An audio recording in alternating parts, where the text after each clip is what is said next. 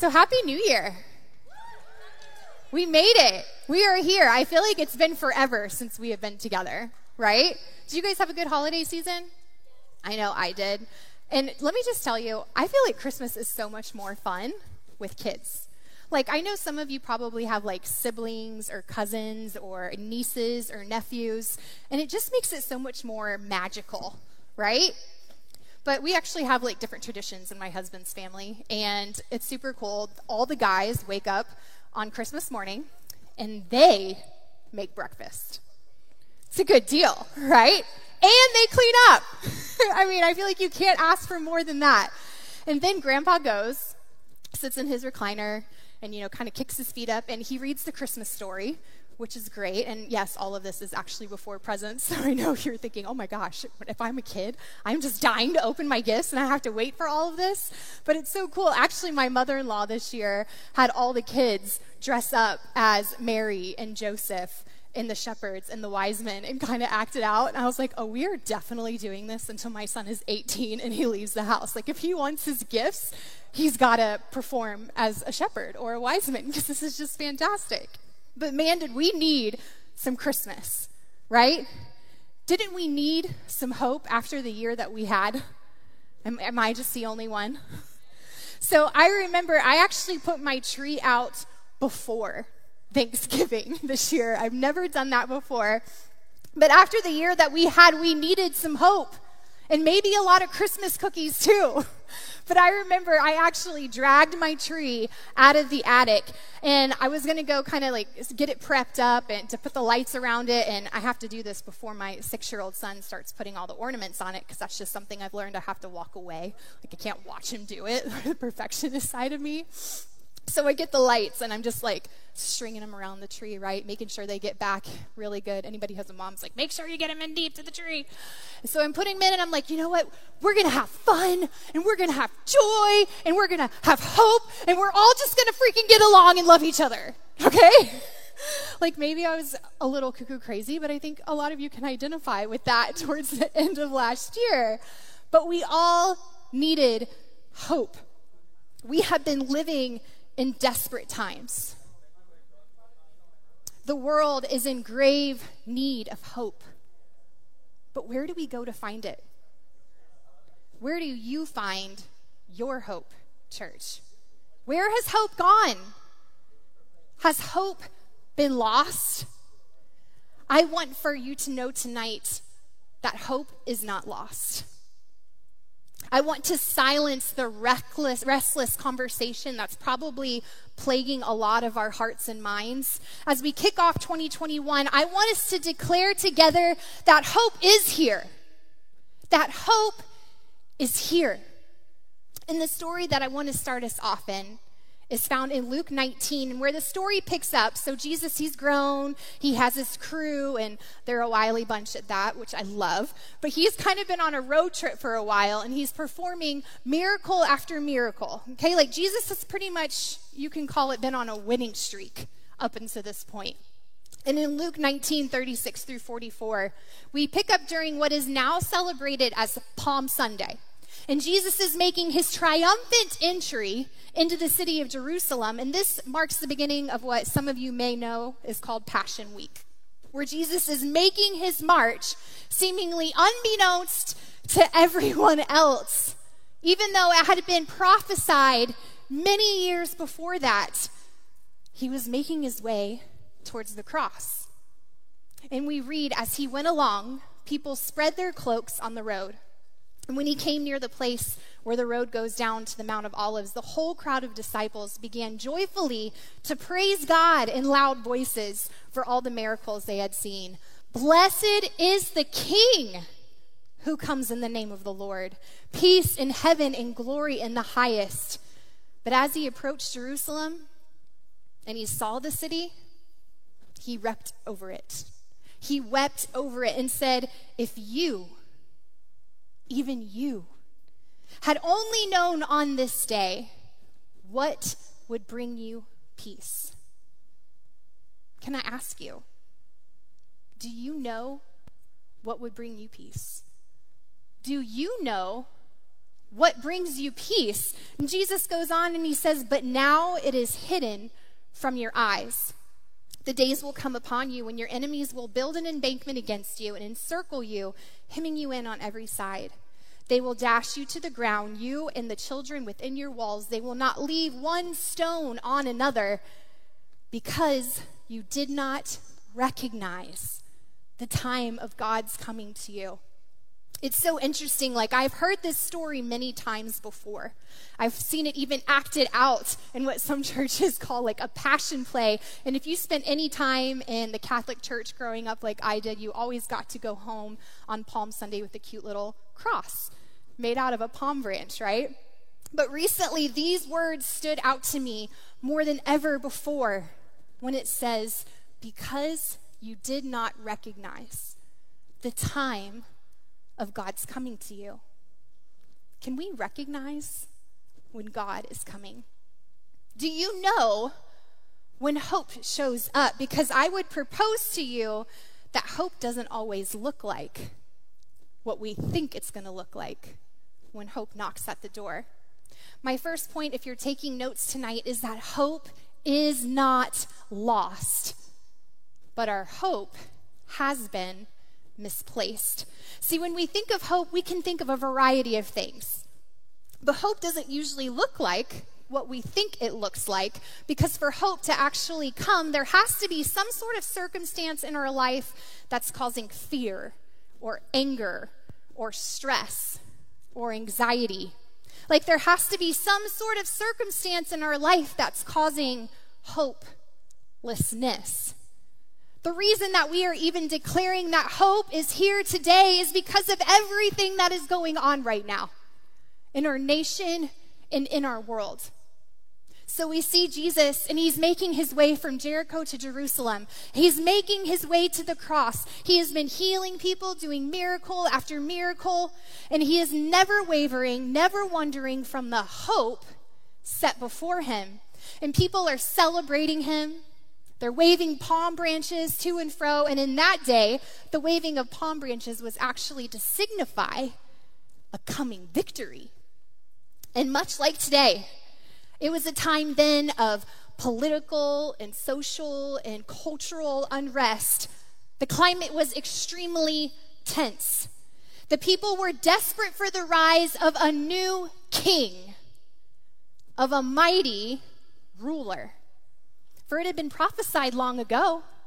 And in Isaiah chapter 9, it says that a child would be born, a son would be given to us, and that the government would rest on his shoulders, and its peace would never end. Remember, Jesus had been on a winning streak up until this point, right? And then there he comes and he's making his way into the city. And he's actually, I don't know if you know the story, but he's on a donkey. And like that wasn't really like what happened. Like if you were a king or a ruler, you were coming in on a war horse. But the people were like, okay, Jesus, like, not exactly what I would have chosen, but we'll roll with it because of the hope that we are wanting, of the outcome that we are expecting.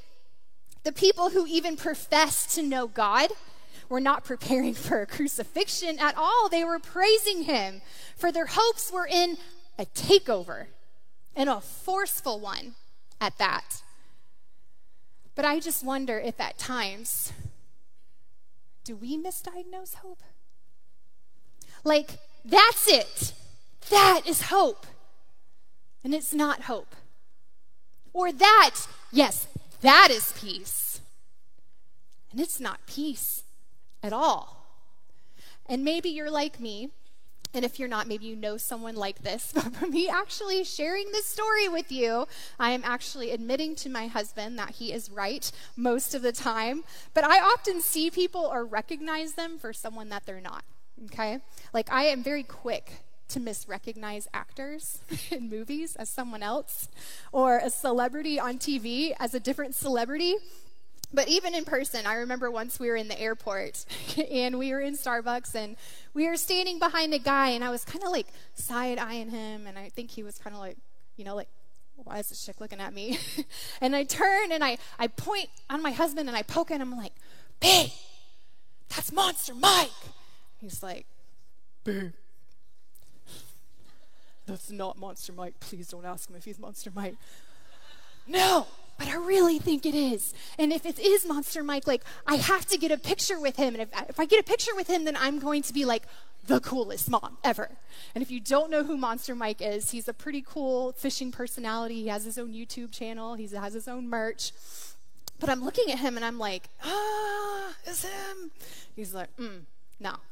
And I'm like, okay, so I'm kind of starting to doubt myself, and the guy's kind of starting to get a little bit creeped out because I keep staring at it. And I'm like, you know, I'm just going to take my phone out because I do follow Monster Mike on Instagram, and I'm going to look and just kind of like see, right? I got to remember what his face looked like. So I take it out, scroll, scroll, scroll, find his picture, and I'm like, do that thing where you you look at him, you look at the phone, you look at them, you look at them, I'm like, oh man.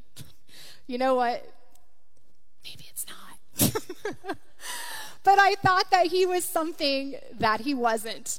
But then there was this time in Walmart, and my husband will literally never let me live this one down. But I was just like minding my own business. I was in the automotive department, not fun. And like any good, loyal UF fan, predominantly because I have to, because I married into it, I get kind of irritated when this like really tall, really big dude like comes traipsing down the automotive aisle in his big shirt that says FSU. I'm like, ugh, here we go. And I was mainly irritated because we had actually just lost to them like the night before. But he's making his way over and he's getting way too close. And in my bubble, you know, where he's looking is where I'm looking. I get what I need, go and turn, walk beside him, making my way down the aisle. And with all of the petty that I could muster up, I was like, mm, go Gators. he was just like, looked at me weird.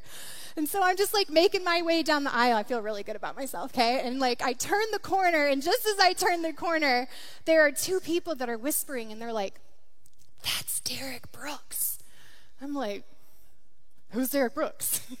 I still don't take back what I said.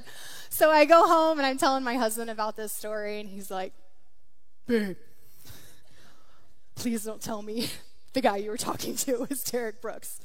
Who's Derrick Brooks? He was only like a two time All American for FSU. He was an NFL Hall of Famer for the Bucs. And he won the Defensive Player of the Year multiple times in a year. And he was actually like a co owner of the Tampa Bay Storm. So this guy was a pretty big deal. And I'm like, well, this is awkward. But this is the moment I had been hoping for. Like, this was finally going to be my celebrity sighting moment because I am totally one of those people. I'm always looking for celebrities or those influencers in the wild. This is going to be my moment. And he was right in front of me. And I didn't even recognize him. I think we have a problem in our world of misdiagnosing hope. Sometimes we see things and we're so quick, again, to be like, yes, that is it. That is hope. And it is not. Or we are like, no, that is definitely not hope. But I want us to help us. I want to help us with our accurate identification of hope tonight. Because I believe that 2020 has been a year of illumination. 2020, it's true, it's real. I believe that God has been using the circumstances around us, all of it, as an invitation, as an opportunity for us to recognize what hope is not. I believe as I've been praying over this message for the last couple of months, but especially over the last few weeks, I've been asking God, God, what is your word for the church right now? And it's become even more evident in the last couple of weeks that for so many believers that we have mistaken hope for something that it is not. That's hope. That's peace. So, where is hope? Hope is not lost, but hope is doing a new thing. Back in Isaiah, after the coming birth of Jesus was prophesied, in chapter 48, verse 18, God went on to say, But forget the former things. Do not dwell on the past, because see, I am doing a new thing. So when we read in Luke that Jesus was making his way into Jerusalem as a triumphant king, and they were exalting him and worshiping him, we see that hope is not going to be what they wanted it to be, or that which they thought it was going to be. In 2020, church, I believe that God is still doing a new thing. I know what your parents are saying. I know what your boss is saying. I know what the news and culture is saying. I know what your auntie and your uncle are saying on Facebook. But let me be clear God is not surprised by any of it.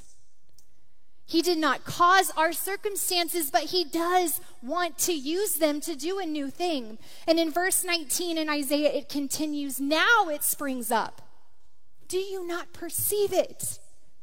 Do you not recognize it? I am making a way in the wilderness and streams in the wasteland.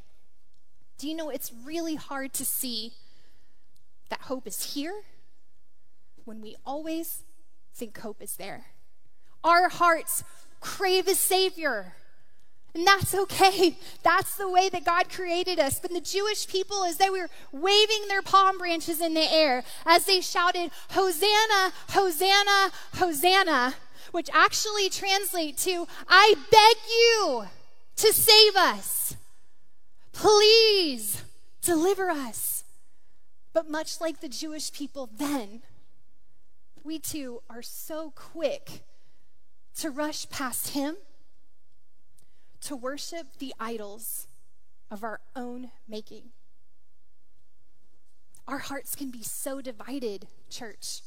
How quick we, quickly we can be to hand over our identity at the feet of our own selfish desires. I believe in 2020 that hope has been doing a new thing. And that new thing is that we have been forced to recognize the division that's in our hearts. See, it's easy to recognize confusion, right? It's easy to recognize the hate and the anger and all of the chaos. But my greatest fear is that we would not recognize the hope that was, the hope that is, and the hope that is still to come. Because when our hearts are divided, our hope will always be easily misplaced. So, how can we find hope? And my last point is this that hope is not lost, but hope does require an undivided heart.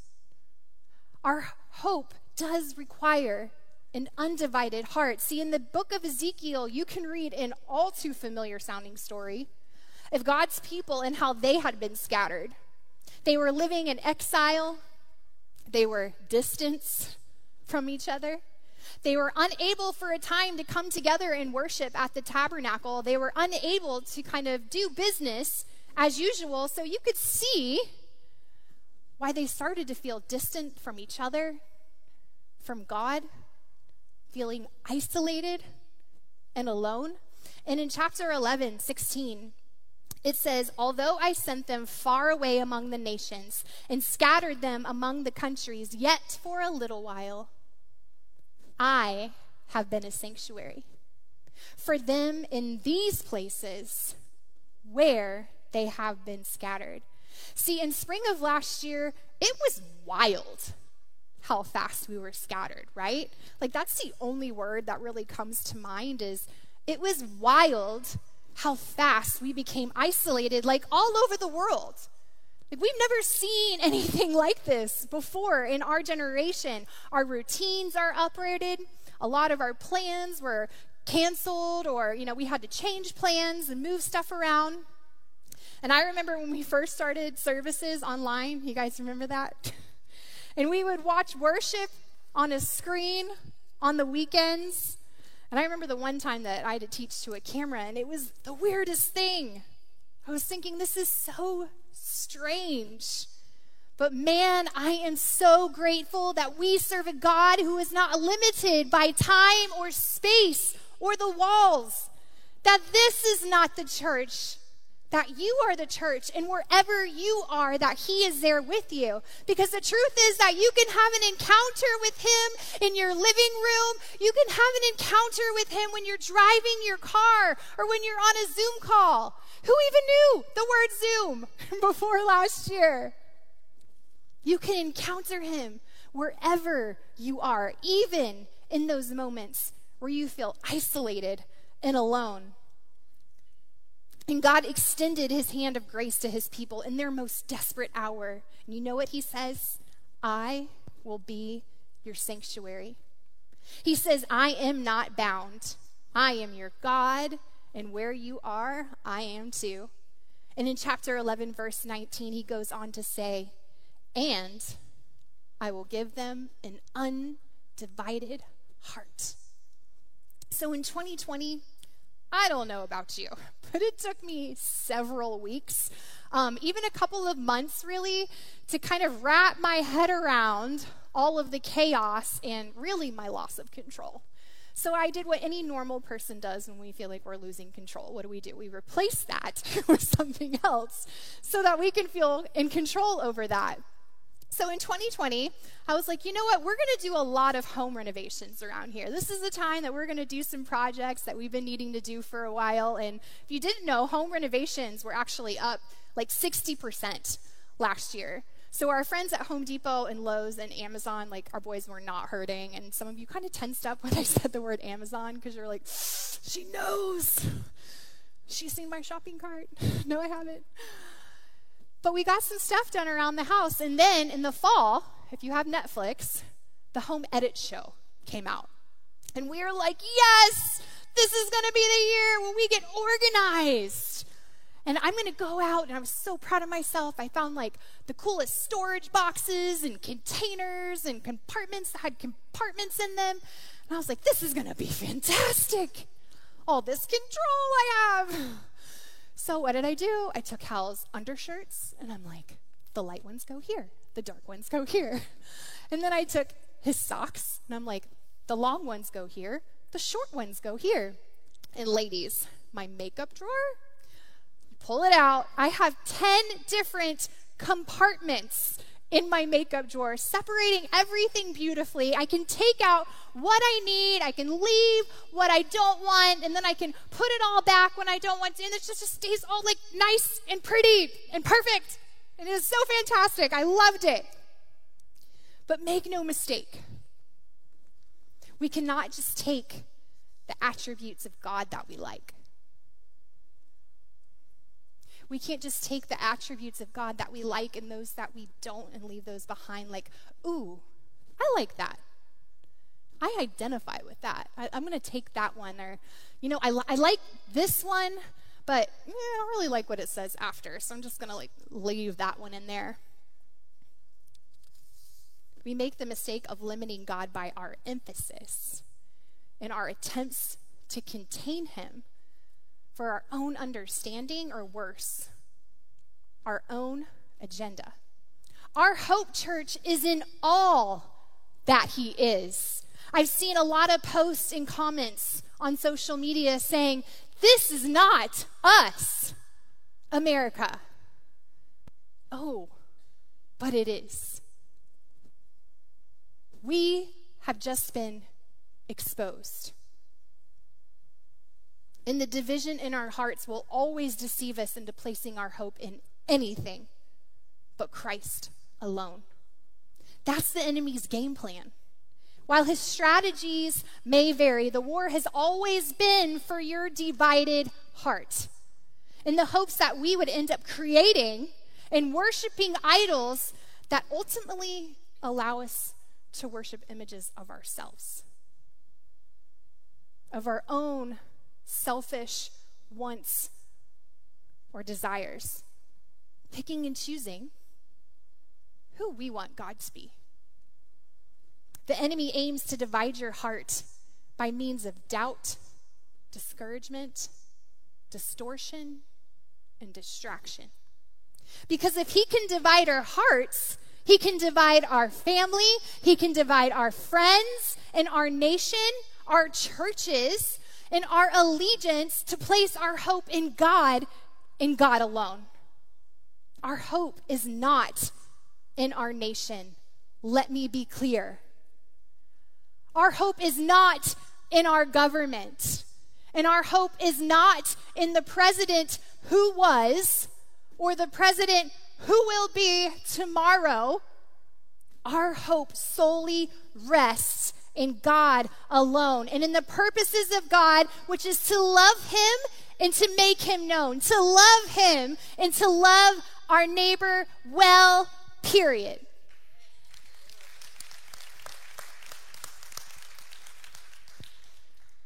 We come in here on Tuesdays, and maybe you step foot into a church on the weekend.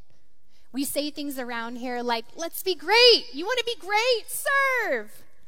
Or, hey, you belong here. Welcome home, fam. Where there is more, God has more for your life. We say that generosity is our privilege. He gave, so we give.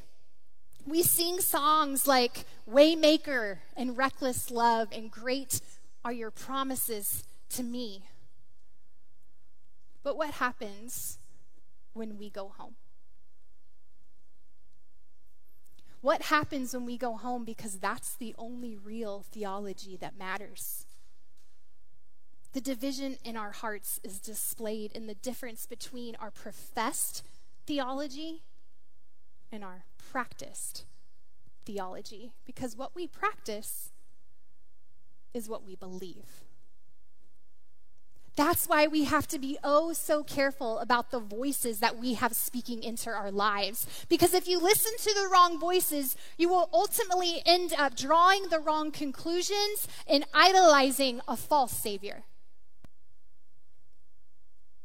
That's why we have to be oh so careful because God is not in the business of renovating our division in our hearts. He wants to completely recreate our hearts. He doesn't want to just put a band aid on things, He wants to completely rebuild on earth as it is in heaven through hearts whose hope is focused solely on Him. And we get to be a part of that. God is doing a new thing. But, church, these are times in which we must choose daily to pursue God with undivided hearts. And how do we do that? You're like, Chrissy, give me something. We must trust in his promises. We must get in his presence, connect with his people, and pursue his purposes. And as I wrap up, I want to read one final verse together. It's in the book of Mark 8. It parallels the story in Luke.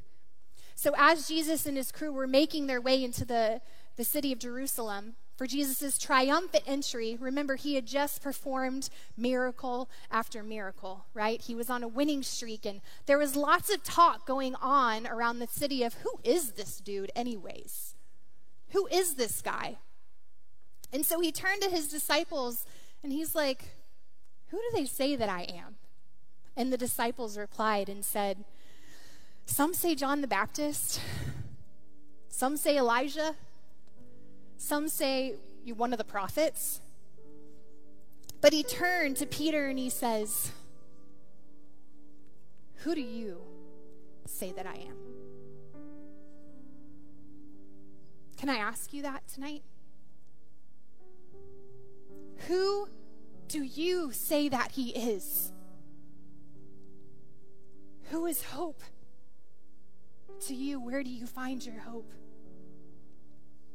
Until this year, some of you have not practiced your professed theology a day in your life.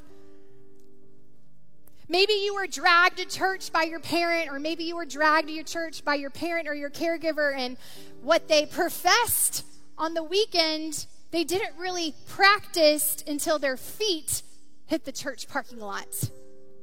So you had this constant wrestling on who was God? Because not really having things line up. I don't know about you, but in 2021, if you professed to know Jesus, can we be done with the hype? I don't want to be about the hype. I don't want to waste my night on a Tuesday night on just hype. I don't think you do either. Let's be a people who hope. Let's be a people who hope and long to encounter God in our home and to see Him experienced with our families. Let's be a people who long to bring the hope that we have to our neighbors, not just in our chairs on a Tuesday night, not just on a Sunday morning. Shout out to Saturday night service people. We see you. But for some of you, maybe before 2020, you never imagined that you would step foot in a church like ever. But there was something inside of you this past year. Something inside of you where you got down on your knees at home and you begged God. You said, God, you know what? I don't know if you can hear me. I don't even know anything about you. I don't even know if you see me because I don't feel like you do. But you were desperate, desperate for hope, crying out to God, saying, God, if you are real, if you really are who you say you are, I need you. You were desperate.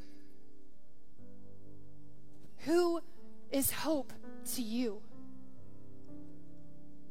Who is God to you? Because the hope of your friends, the hope of your parents, it doesn't matter. Who is hope to you? Can we be done with the division that's in our hearts? Can we choose to pursue God with undivided hearts? Hope is not lost. Hope is not lost.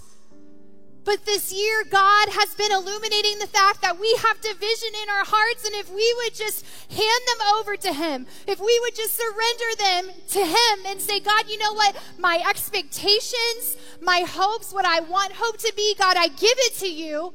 I surrender it to you, and I allow you to unify my heart because you know what? If we could all pursue God with unified hearts, maybe He could unify His church. And do you know what the Bible says about a unified church? The gates of hell will not prevail, and the hope that we have will shine so brightly across the world that everybody will have to stop and look and say that hope is here, and his name is Jesus Christ.